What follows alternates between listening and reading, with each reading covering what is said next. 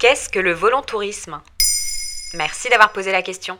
Voyager en aidant les populations locales de manière bénévole, c'est ce que propose le volontourisme, contraction de volontariat et de tourisme.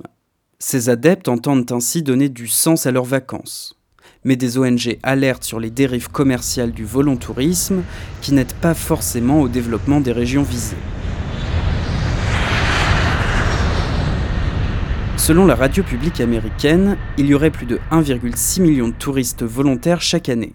Tout cela part d'un bon sentiment. Quand on a le temps et l'argent pour voyager, pourquoi ne pas le mettre à profit pour améliorer les conditions de vie des populations pauvres?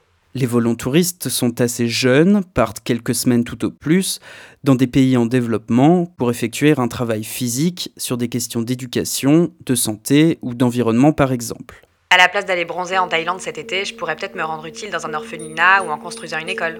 Mais comment je fais pour trouver un lieu qui m'accueille? Eh bien, comme pour tout voyage touristique, il suffit de s'adresser à une agence de voyage.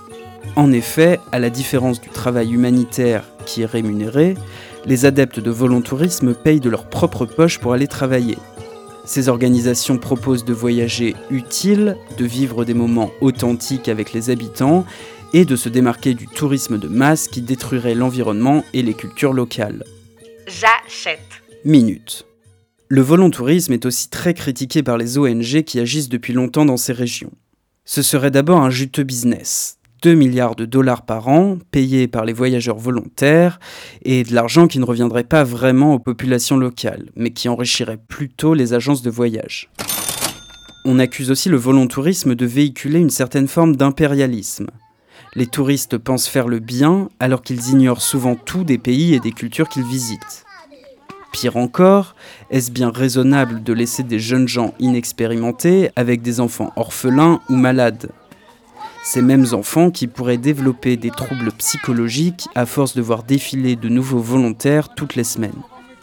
Bref, le volontourisme, ça ne fait pas forcément du bien, ça peut même faire du mal.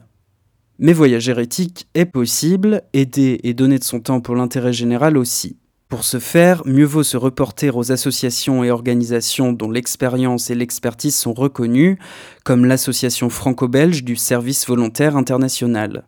Et pour en apprendre plus sur ces enjeux, je vous conseille notre précédent épisode sur l'altruisme efficace. Voilà ce qu'est le volontourisme.